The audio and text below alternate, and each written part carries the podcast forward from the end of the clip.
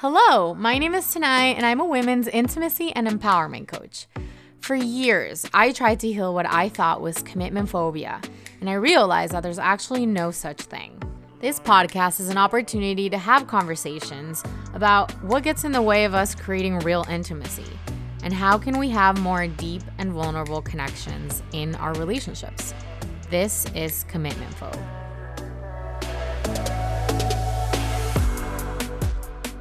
Hello, everybody. Today, my guest is Eduardo Placer. He is someone who I have no idea who I met, how I met. We still don't know. we have some ideas. But I recently saw him about a month ago because I took his program, Fearless Communicators. Which one did I do? What was it called? Fearless Fire. Fearless Fire. I felt called to start learning how to speak in front of an audience and tell my story. And the universe brought me to Eduardo somehow. And, you know, we got on a call and I'm like, I feel like I need to work with you. and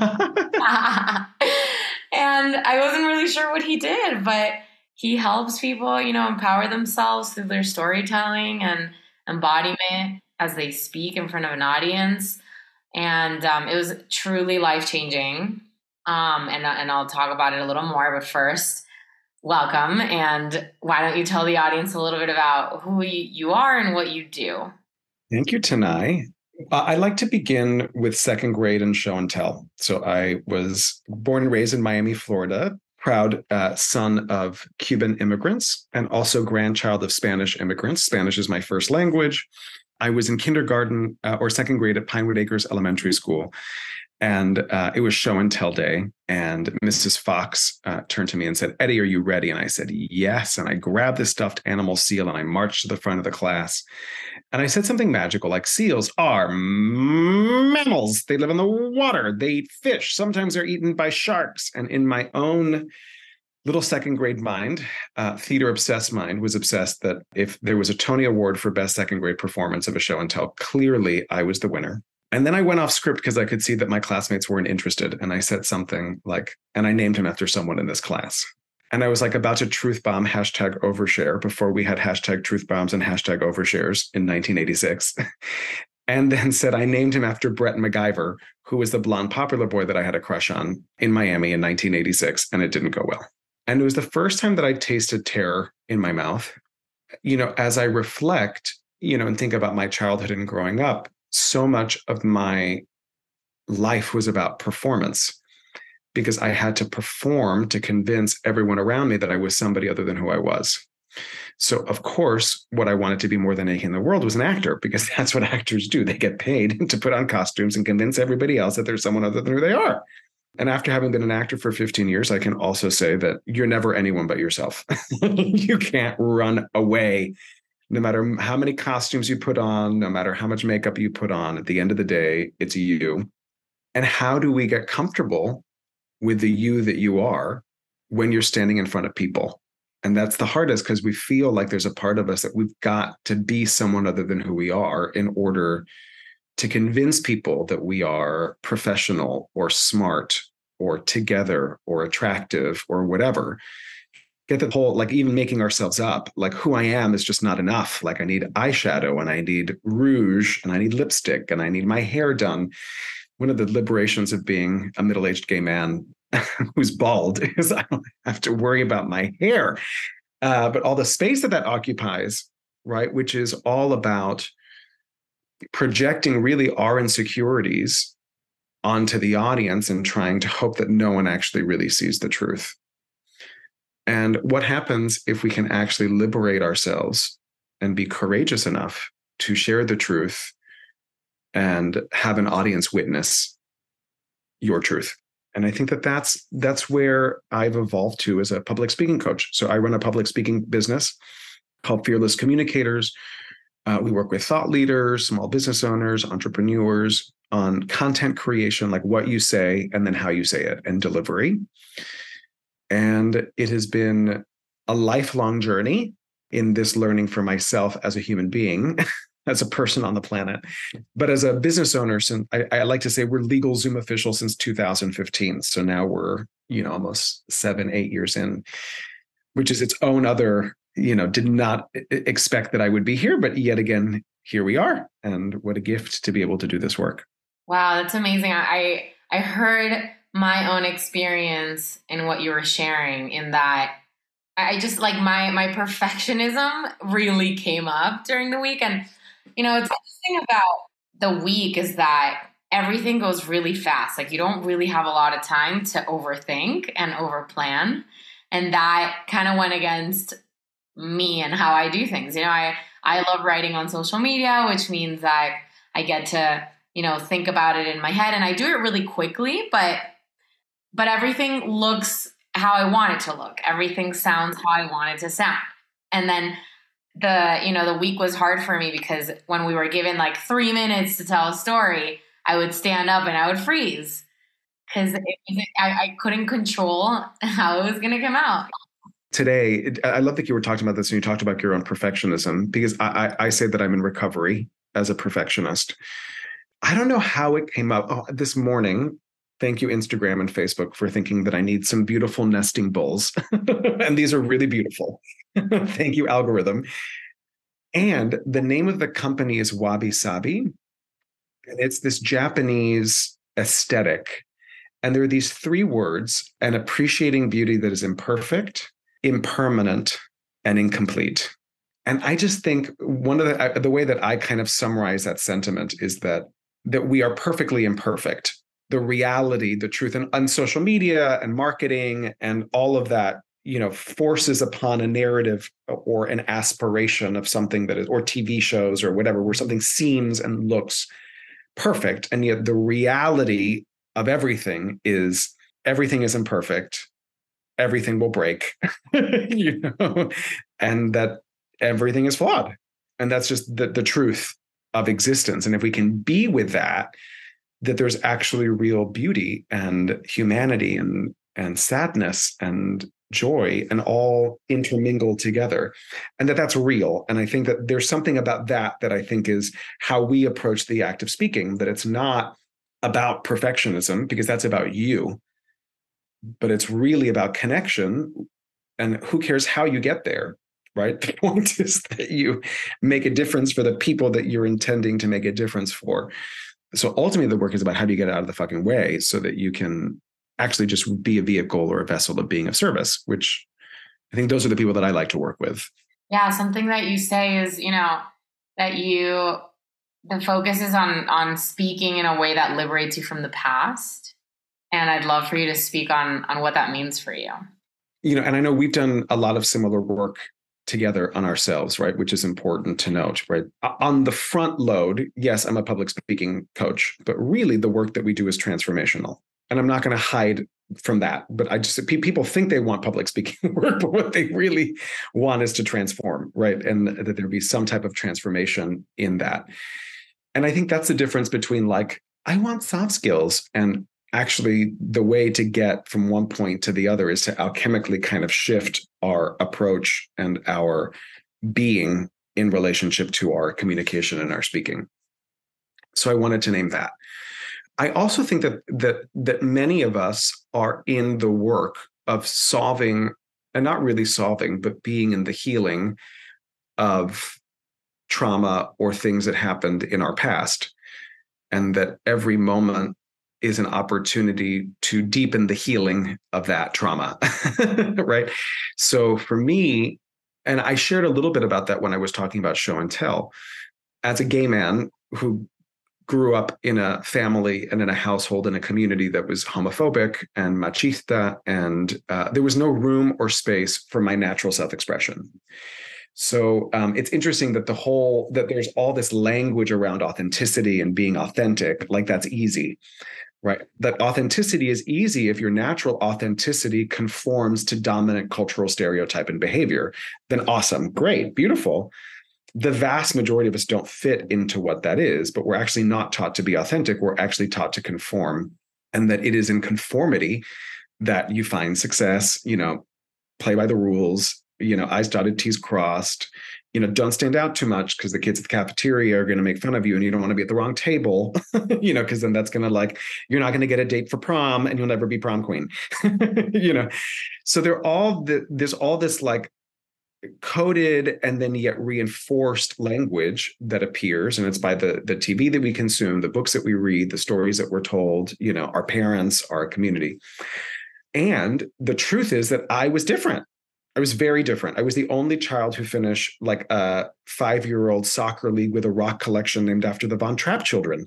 you know, so I was like, and this little rock is Friedrich, and this one's Brigitta, and this one's Marta.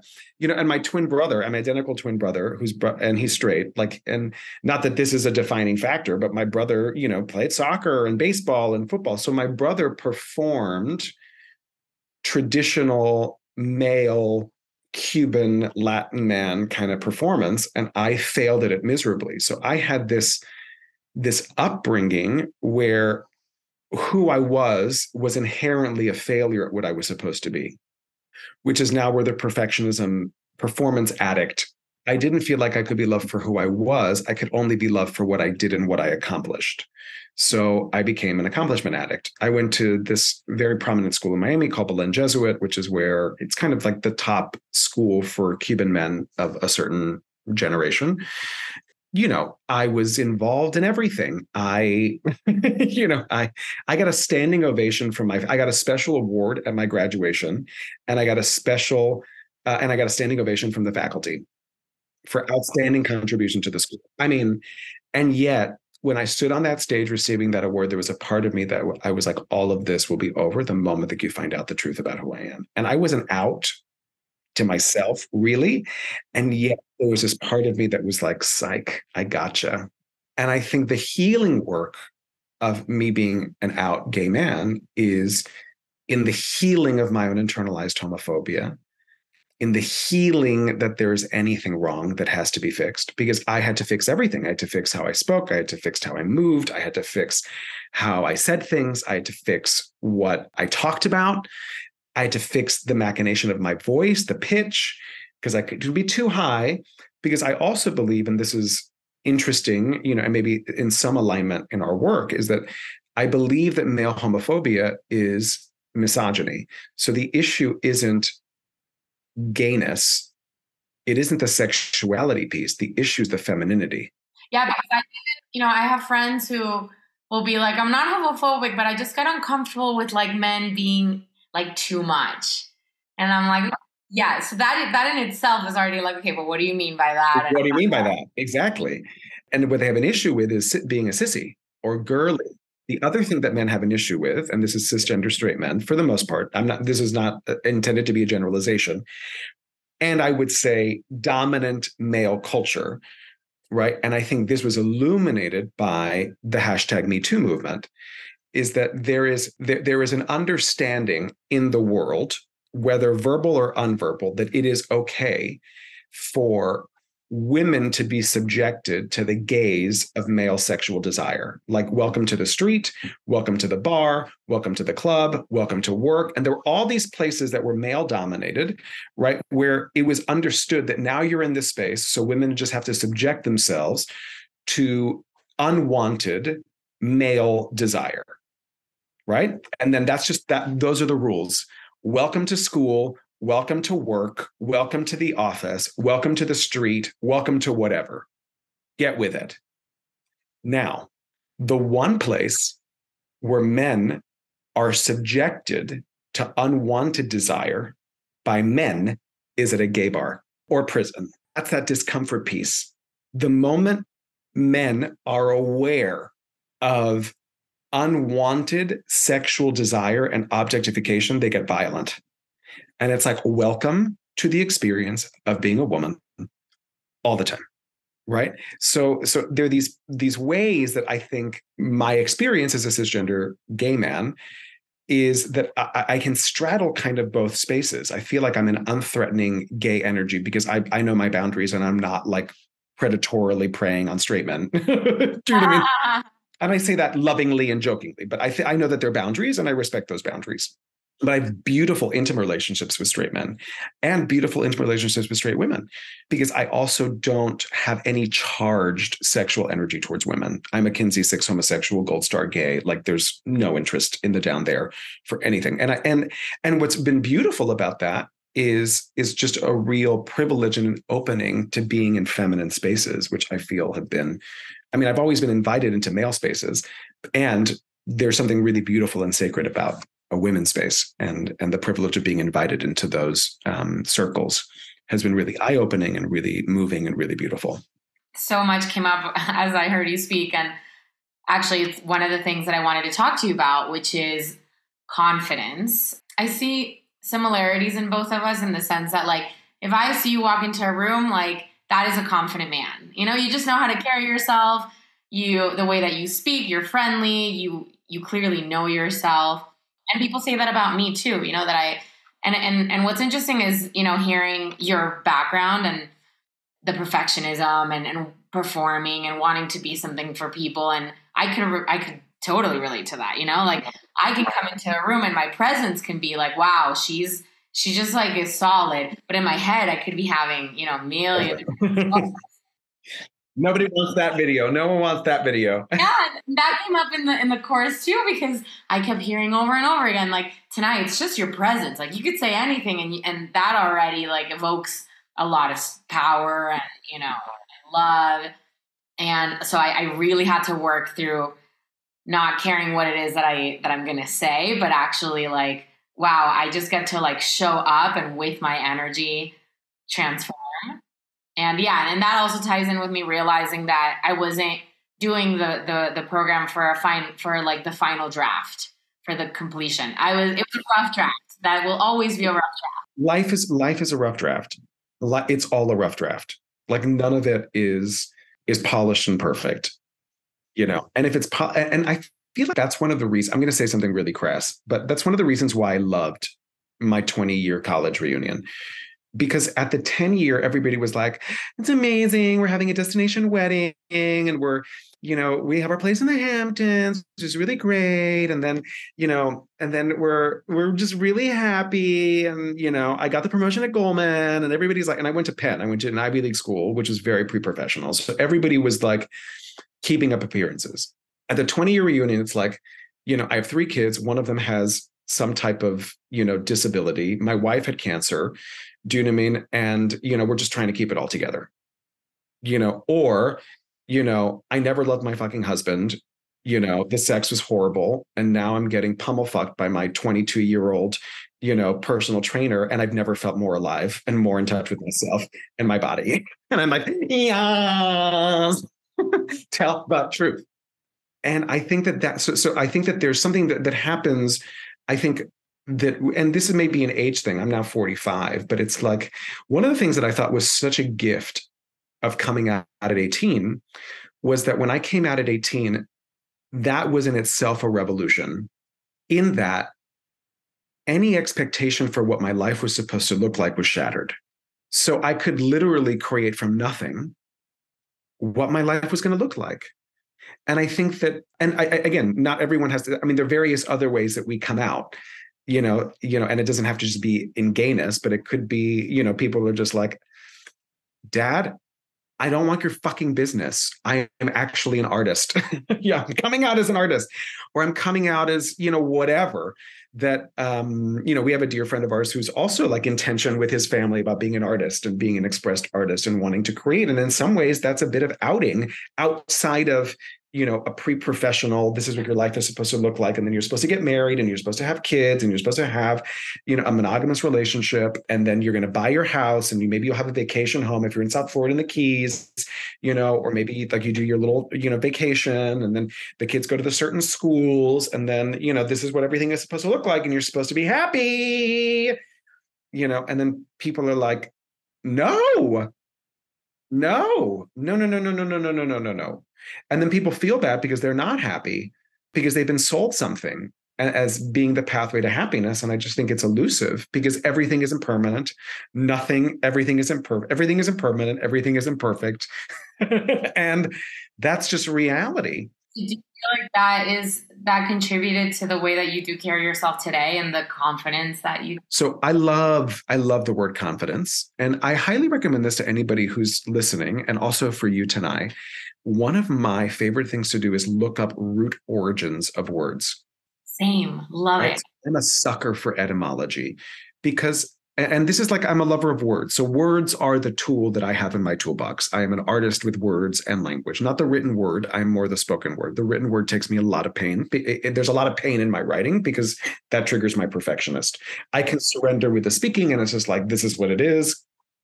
Here we go. But the thing that I think is interesting about so the word confidence and I have a, a, client of mine who was in an executive leadership coaching program and was crafting a keynote and was speaking about uh, leadership and was interested in dissecting this idea about confidence. So I said, well, why don't we look up the word? So we looked it up. And the if you look at the etymology of confidence, it means comes from the Latin with trust. And what I think is really interesting about the reason why I say etymology is important is because everything has an origin. So there was a period of time where we did not have words and we did not have languages as human beings. We had sounds. And eventually those sounds became words that were tools to understand and to communicate to each other human sentiment, feeling, emotion, you know, but also pick up the ladder or water the fire or hold me or kiss me or love me, right? That there was some desire that a sound wasn't enough. So we had words. So we created words to encapsulate it. And I think that if we do the root origin, you know, the words have started to mean something else to us contemporarily. But if we go back to the origin, I think sometimes it deepens the context. So confidence means with trust. And I think what's interesting is that works two ways. One, you have to trust yourself. And two, you have to trust your environment. If I don't trust myself, then I'm not going to be confident. Yeah, and, and I actually love for you to even dissect that. Like, what does it mean to trust yourself? I think what it means, and, and, again, I, I don't think it's binary. I think that it, it's circumstantial, right? So if I have to walk into a space that feels foreign and unsafe to me, I will probably not exude confidence. I will probably, at least personally, like I, I don't think people are going to look at me and they're going to be like, wow, look at that light who just walked in. Right? And i'll just like i am actually more of an introvert than an extrovert. So i was just at this conference in las vegas. It was 4000 people. It's huge. And i was just like i'm not competing for the brightest light here. I'm just going to kind of find my way. I'm going to talk to people around me. I'm going to make personal connections but i'm not looking to prance and dance you know and draw attention to myself in 4000 people just not my vibe right now there are people to whom like that is like you know, they're going to dress and they're going to, you know, I looked great, but I wasn't like out there, you know, like I was navigating a new space.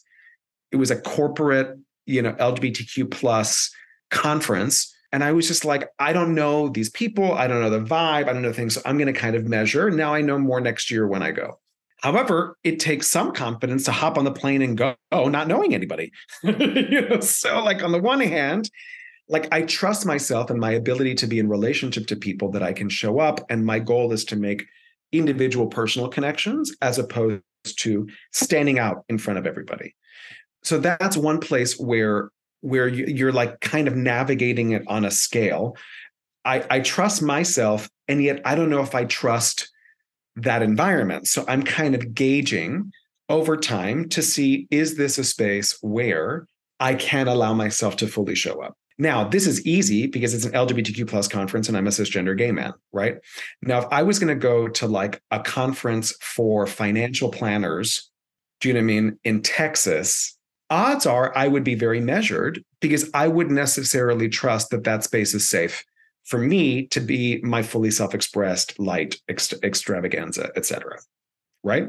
So I think that we as human beings are also gauging and maybe this isn't everybody again i'm speaking from my own experience like i'm kind of throwing out trust darts to be like is this safe you know i mean yeah we do that as a survival mechanism like without realizing yeah and then over time you you know and sometimes like let's say you have a friend that's throwing a party and it's an intimate party and you know that person you know some other people even though you know everybody it's like you arrive and you're like i kind of get the vibe here we go.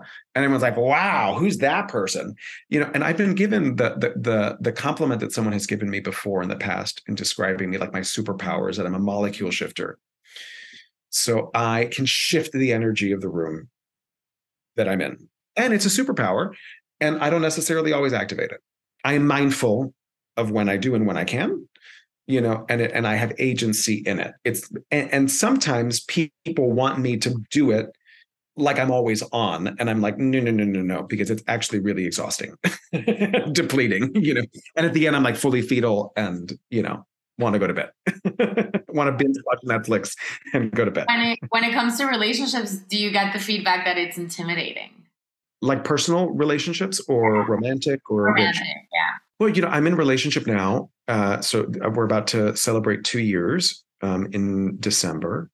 And I think one of the things, like we have a running joke. Um, he's very private, very observant, but very quiet, and does not like to draw a lot of attention to himself. And he's South American, gay man, and I think a very different upbringing than I had. And our running joke is that I'm popular. So I tell him, "Yo soy muy popular. I'm very popular. I have a lot. I, I know a lot of people, you know." And he is someone who would rather observe than be the center of attention. And I think there's a certain level of balance in that, a little bit of a yin and a yang, because I also don't want to fight for the spotlight with somebody because I because I would just give up the spotlight. Like I don't need I don't need the spotlight. I don't need to because some people are competitively spotlighting people and I can't I can't abide that. And maybe that's because I was an actor for 15 years and I was like everyone's got their moment, honey. Find your moment to shine and then share the stage. Nobody wants to be a spotlight hog. That's like the worst. Share the stage. Plenty of room on the stage for all of us, honey. You know, and find your light. you know, don't take mine.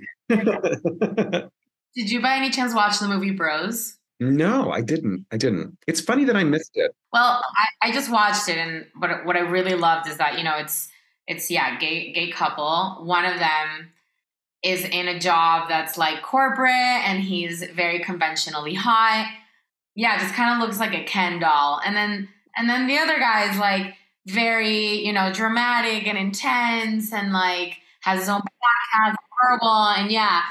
And the one that looks like a Ken doll comments, you know, you're so confident. Like you just know yourself, you're, you know, you you're not scared. And and I thought that was interesting. Like confidence isn't that you know the popular the popular person in the in the movies you know the one that's like liked by everyone but maybe there is something about like going against the grain facing your fears knowing yourself well i think that sometimes and you know we, we, we can be psychological about looking back at the most popular boy and popular girl like in high school and i think there's a lot of like oh my god they must have had it so fucking easy because it was such a fucking shit show for everybody else. And yet I think it's its own curse. You know, and I think that like to always be like to all like like in the way that people aspire to you know like who knows what other secrets they have in the closet or like what their family life is like or what their struggles are or whatever there's just a way in which we center that as like the end all be all. It's it's lacking in its own complexity. And I, I i love that from again my experience generationally as a gay man which is not the same as the kids that are coming out now. We have very different experiences. I came out before will and grace. I came out before ellen. So there was a whole other world that we were living in. I also you know came out and you know aids was as a death sentence waning you know but i was growing up at a time when there was still that trauma where where being gay was like HIV and AIDS was always there. So you had to be, you always were terrified in being intimate with someone that you were going to get something and then you were going to die. So, like that trauma was still in the community as I was in the space of coming out, which is something that the kids that are coming out now are completely absolved from. Like they have no consideration of that. In the gay male community, specifically, we call it the cult of masculinity. And there is this way in which the internalized homophobia hashtag internalized misogyny is all about this performing of straight male power which is the the what you center for desire right and then also is a performance. So then you have this like hyper muscled do you know i mean? Kind of like adonis kind of thing, you know, coupled with, you know, sometimes like this very athletic jockey kind of thing. But then what I think is sometimes hidden under that is a toxic femininity coupled with this cult of masculinity. So that you have this like this bitchy, catty, she's fat, you know, kind of nastiness, which is not about people coming together and being together, but more about cutting each other down. It's like the bullied become the bullies. And that that piece, that toxicity is something that I've always tried to shy away from within uh, my own community. It's something that um, that I've avoided, that I, I I don't like to be around. Well, you know, going back to like knowing yourself and and and storytelling, why why is it so important to know our stories? Like why does that actually change who we are, change how we operate? Yeah, like what is the impact of knowing your story and then telling it? Well, I think there there there's one thing that I want to say about it and something that's emerging that's in the space of emerging so people think that they're telling stories, but they're not telling stories. What they're doing is timelining or their event sharing, like this happened, this happened, this happened, this happened. That's not telling a story. That's just recounting that events happened. So a story has a clear beginning, a middle, and an end. What's difficult with life is that we don't know the end because the end is when we die, and then then there will be a story that we've written about us. you know, but we're just in the living. But we're just in the living. We're in the living, which is hard to be sometimes in the looking for what is the beginning, middle, and end so that I can understand what happened. Right. And that's what a story is for. A story puts events together in a way that allow us to assess or comprehend or reach some type of meaning and as we know, there are many meanings that we can extract from any given story, right? And those meanings can shift over time. So I think that story and storytelling work is very powerful in our own kind of assessment and understanding of what the fuck am I doing here on this planet for the time that I've been allotted? And understanding that at the there at the intersection of my specific DNA and like that this is a unique momentary kind of you know flicker right? The and that the truth is that there is nothing unique about the flicker and the experience meaning that you will love and you will lose you know you will win and you will lose you will feel anger and you'll feel release you know you will hold and you will be held.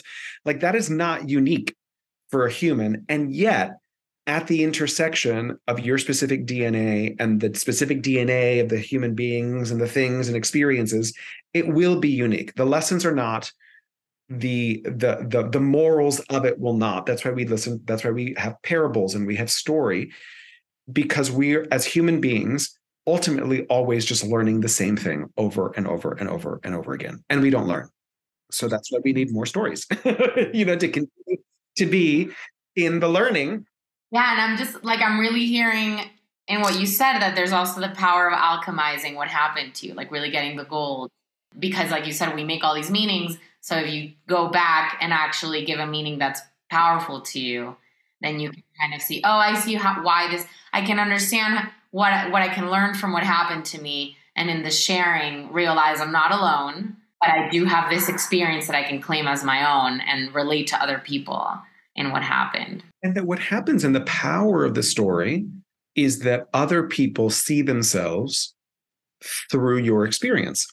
And what we build with that is the muscle of empathy, which is, I think, grossly under exercised in our current climate. And I think any opportunity that we have to exercise that muscle uh, makes us better people better human beings on this planet um, and exercise those feelings in relationship to each other. So i think so so i think that from the personal from the personal journey i think that that's where we are. Now i think as businesses and as small business owners there's also the power of story. But actually i don't think what we're building is story. I think what we want to build is myth and I say that with some level of hubris. you know, we want to be a little mindful that you're not like, and now I'm Prometheus, and now I'm Ulysses, and now I'm, but whatever. But I think that even as we recount our own individual stories, what we're building is myth around who we are, around um, the lessons that are being learned, you know, and about the work that we do. And I think that we use story as myth to teach a lesson right? To to be in the in the sharing of experience that can make a profound difference for other people. And i think that's where it kind of evolves. And this is the piece of it that's a little bit that i'm working through right now that i was like wait a second. I don't think actually we're interested in story and storytelling. I think what we're actually really interested in is myth and myth building is what we're interested in. And there are different myths. Like there there's the myth of the you know the entrepreneur that works three hours a week you know and makes a shit ton of money right? There's the myth of you know i gave up you know i gave up looking online for my boyfriend and then all of a sudden he walked into the cafe and and now we're married and we have you know 17 children and three puppies you know? There's all these ways in which we're sold these myths you know because they feed on our uh, need or human desire or whatever um, and then we buy into them and then we we we we're after you know i too will you know do that. And then we sell other people on a myth.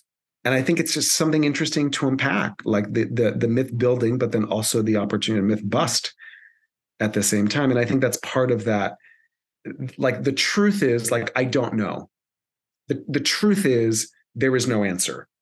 Yeah i can relate to that. In like as a coach, you know, the whole the coaching industry is like a bunch of people that know exactly what they're doing with their lives, and I make it a point to constantly share. Like I have no idea, and like today, I I you know I rocked a speech with like this many people, and then I went home and cried about something that happened in the morning. You know, it's just like we're still human. We're all just learning and helping each other out.